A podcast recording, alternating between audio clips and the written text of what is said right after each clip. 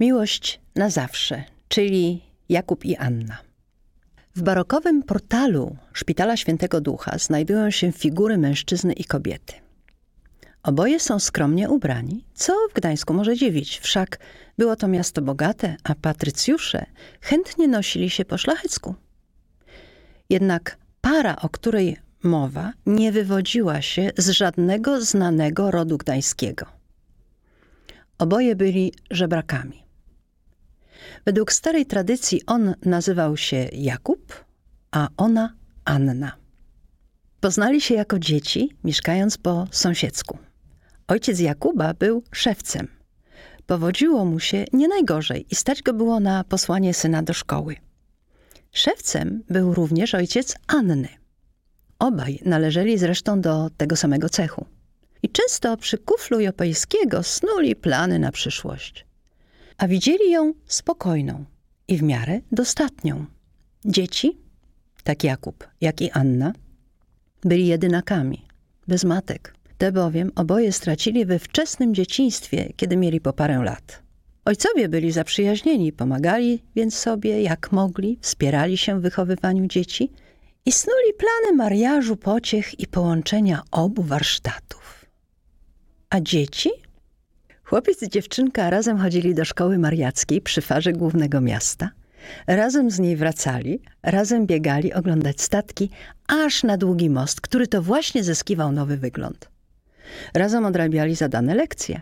To też szybko narodziła się przyjaźń. Jakub nie bardzo przykładał się do nauki i często nie umiał odpowiedzieć na pytania bakałaża. Zdolniejsza od niego Anna często ratowała chłopaka, podpowiadając mu, a czasem wręcz odrabiając za niego zadania domowe. Lata płynęły. Dzieci dorastały. Przyjaźń przerodziła się w miłość. Wiedzieli o planach ojców i byli szczęśliwi, że ich miłość jest akceptowana. Niestety nadeszła zaraza i świat Jakuba i Anny zawalił się w ciągu paru dni obu warsztatach szewskich drzwi oznaczono znakami moru. Młodzi stracili ojców. Zmagali się z żałobą, ale też i z komornikiem. Warsztaty poszły pod młotek. Niestety obaj szewcy nie byli ani zamożnymi, ani znamienitymi postaciami miasta, a ich oszczędności z braku wpływów rozeszły się na opłaty czynszów i na podatki, które miasto podnosiło bezlitośnie, mimo zarazy i zastoju w rzemiośle. Bardzo szybko oba warsztaty zostały wykupione przez jakiegoś bogacza. Do pogrążonych w żałobie młodych przysłał swoich pachołków z nakazem opuszczenia obu domów. I tak Jakub i Anna wylądowali na ulicy.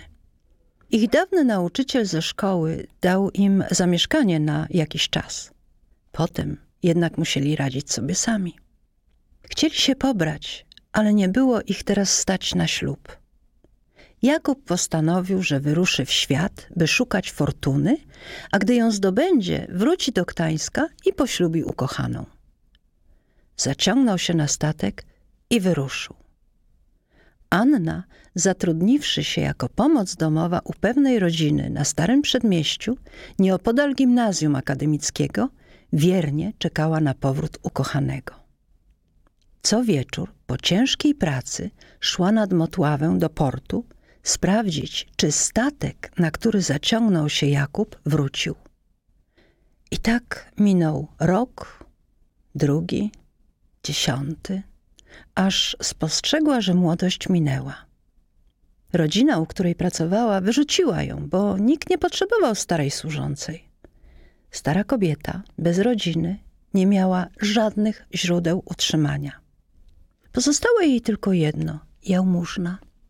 Anna zaczęła wraz z innymi nędzarzami przychodzić pod kościół świętego Jana, by użebrać coś od bogaczy wychodzących z nabożeństwa. Pewnego razu, gdy tak stała i wyciągała dłoń, spostrzegła zmierzającego ku niej starego, steranego życiem człowieka. Na pokrytej łatami kurtce miał naszytą plakietę żebraczą. Zła, że jakiś obcy zechce jej zająć miejsce, naburmuszyła się. ale coś kazało spojrzeć jej raz jeszcze na przybysza. Skoro miał plakietę, to musiał być miejscowy. Obcym miejskich plakiet żebraczych nie wydawano. Przyjrzała się mężczyźnie dokładnie i nagle poznała, to przecież jej Jakub. Nie znalazł w świecie fortuny, a niedawno los przywiódł go z powrotem do miasta, z którego przed laty wyjechał. Miłość przetrwała wszystkie lata rozłąki. Odtąd Anna i Jakub byli już zawsze razem. Ich domem stał się przytułek przy kościele Świętego Ducha, a ich zajęciem wyczekiwanie jałmużny. Trzeba jednak wiedzieć, że uprawianie żebractwa w dawnym Gdańsku było ściśle uregulowane odpowiednimi ustawami. Żebracy musieli posiadać specjalne plakiety uprawniające do żebrania. Musieli też wiedzieć, przed którym kościołem wolno im było żebrać, przed którym nie. Jedynym bogactwem były żetony żebracze, jakie czasem udało im się zdobyć podczas pogrzebu kogoś znamienitego. Podlegali też wójtowi żebraczemu, który miał prawo przeprowadzać egzaminy ze znajomości modlitw, praw wiary, a także z podstawowych wiadomości o mieście, żeby wyeliminować obcych. W razie nieudzielenia jakiejś odpowiedzi zabierano plakietę żebraczą i taki delikwent musiał ponownie zdawać egzamin już z trudniejszymi pytaniami. W razie oblania i drugiego terminu był wyganiany z miasta.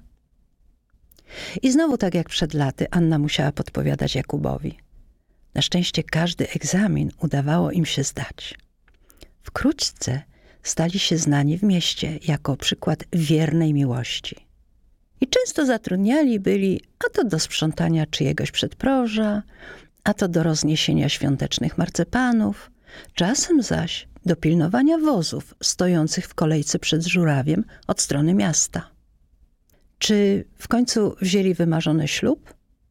Nie wiem. Trzeba ich samych o to zapytać. Pamiętajcie, spotkacie ich na portalu dawnego Szpitala Świętego Ducha.